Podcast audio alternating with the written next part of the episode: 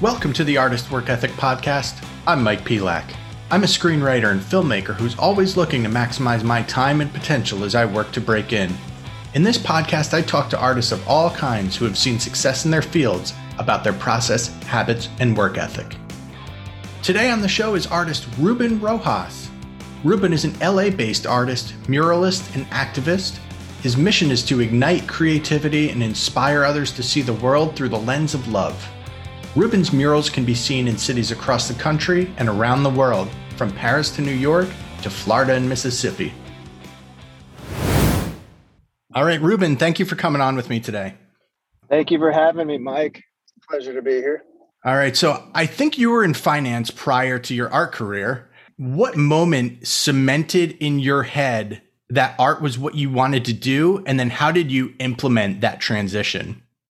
Wow, what a question. Is there a moment or a series of moments? You know, it's also what led me to finance. I mean, the story is, is pretty complex, but let's keep it short. Five years into it, after coming out of real estate practice, where in 08, I lost everything just like a lot of people did and went bankrupt and had to rebuild. And someone's like, hey, come try out finance. I find myself miserable. And again, the carrot was money and only money. And it wasn't enough for me. I couldn't trade time for money anymore. And and five years into my 10 year career, I painted my first mural. And then I painted another one and another one. And slowly but surely, I ended up saying, you know what? Today's the day. I'm no longer going to the office. I wish I could tell you what date that was, but it was just, it was something that I had to do because my problem is I'm very loyal to all my customers and all my clients. And I was like, I can't leave them. They're, they're my people. Like I helped them get here. I got to this point but they're telling me you need to go do art. What are you doing? Go do that. We will be fine.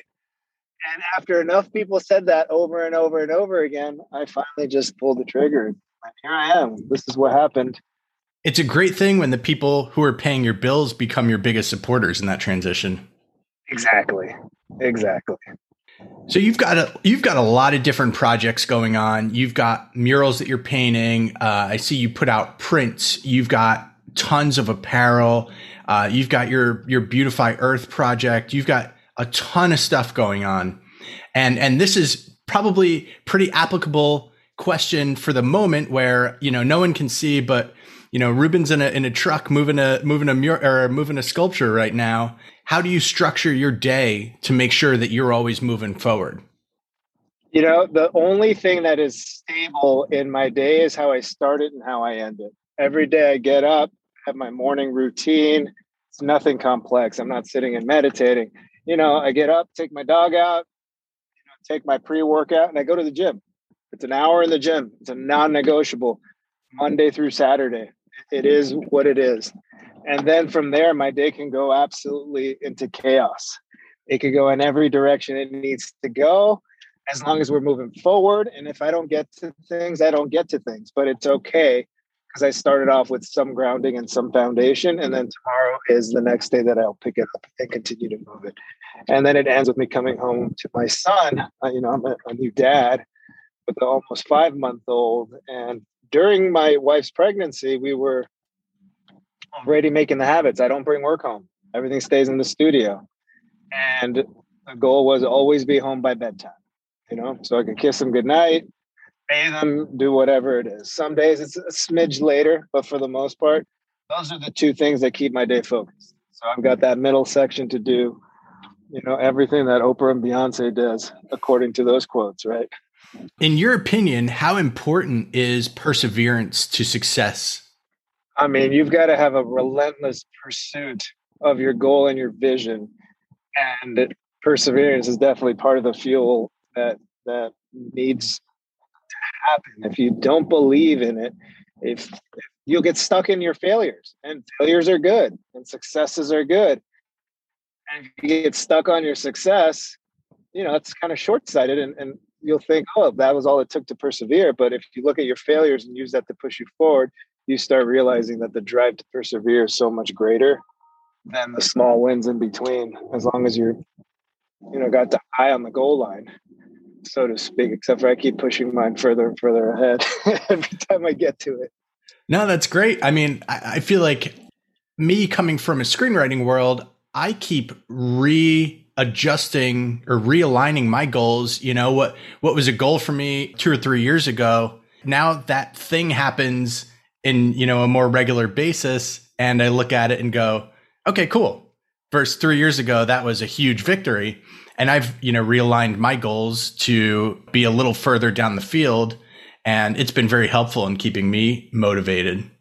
What would you say keeps you motivated on a day to day to, you know, always keep pushing forward? Is it obviously there's there's the you know supporting your family. There's i think a lot of your motivation from my perspective comes from your message and your passion for getting that message out. Would you agree with that? Yeah totally. I would totally agree with that. People feel me. The way they interact with my work and take it in that's what keeps me going and moving forward. I, I it's it's because it's bigger than me. It's not like hey look at my art like my art here's my art I, I have a true mission and a true vision and a lifestyle that i'm building with, with what i'm doing here and the funny thing is it's it i didn't start out with that master plan i think that as you say, the universe conspires and it just guided me. Every mural led to the next mural, led to the next mural. And that mm-hmm. first mural says, Who will you be? And I painted 80 words of ways of being worthy, responsible, leader, love, joy, grateful. So from the gate, my work started in that. I just didn't realize it until a few years in and then actually put something to it and defined it as to live through love. And the way you see it now, I mean, it's taken time to get to that point. In terms of work ethic, what advice would you give to someone who's just starting to explore their own art? It is hard. Uh, as far as work ethic, you just got to push through. You've got to push through, continue to push through, continue to practice, be meticulous. Every detail, even if someone doesn't see that detail, you know it's there, right? So never cut those corners. And ultimately figure out your voice and your space and that's going to take practice like i said uh, you know from the first mural if you look at it back now you're like wow it all made sense when i was doing it it didn't make any sense. I actually was like what's my style? What am i doing here? Okay well let me just keep painting because i love it. And it just became a thing. So you don't realize what your body of work is going to be until you're like really into it. You can look back 10 years later and you're like, okay, now we're talking. Nothing is overnight. It may look that way, but it's going to take some time. Yeah, you always have to find your voice. Yeah. And I guess try not to look at others because you'll get really influenced by it. And maybe you lose yourself in that or mimic it or whatever the case is. Definitely be inspired by everything that's out there, but make sure that you really focus on yourself. What in your own work ethic do you think has brought you the success that you've had? You know, I, I would say the number one thing is I don't get stuck in not knowing how to do something. I just do it and figure it out. Like a clothing line. Never worked in retail, never worked in clothing, didn't know anything about it. I'm like, you know what? Let's just do it. Boom. And now I'm cutting and sewing and tech packs and silhouettes and this and that. And like no one knows how much work goes into it. I mean, it's a lot of work. Um, same with murals, everything. It's, it's a lot of work and it takes work. Anything worth doing, obviously, as they say, is worth it in the long run. But that I think is really the catalyst to everything.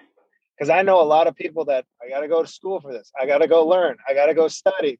And 10 years go by before they even do anything. Yeah. Because they're still learning, reading, and studying. Is there anything else that you want to talk about or plug before we wrap this up? You know, I like to end things with saying life is now, and it's never the right time until you make it the right time. You know, especially as a dad, if I had a kid 10 years ago, be a different ball game. Is it ever the right time to have a child? Is it ever the right time to start a business? Oh, launch a clothing night, end of 2019. Oh, pandemic 2020 you know but you can't let these things stop you because that is life and that is what's going to happen and it is what it is so check out more of my work rubenrojas.com check out you know, my mm-hmm. t-shirts and, and whatever else I'm doing. And you know, send me a message on Instagram, whatever. I like to reply. Sometimes it's a little slow, but I'll get back to you. I just love meeting new people. Awesome. Well, thank you for coming on with me today. Thank you for having me. Thank you so much for listening today. Please subscribe to the Artist Work Ethic podcast anywhere you listen to podcasts, and please rate and review the show. Follow us on Instagram at The Artist's Work Ethic and check out theartistsworkethic.com.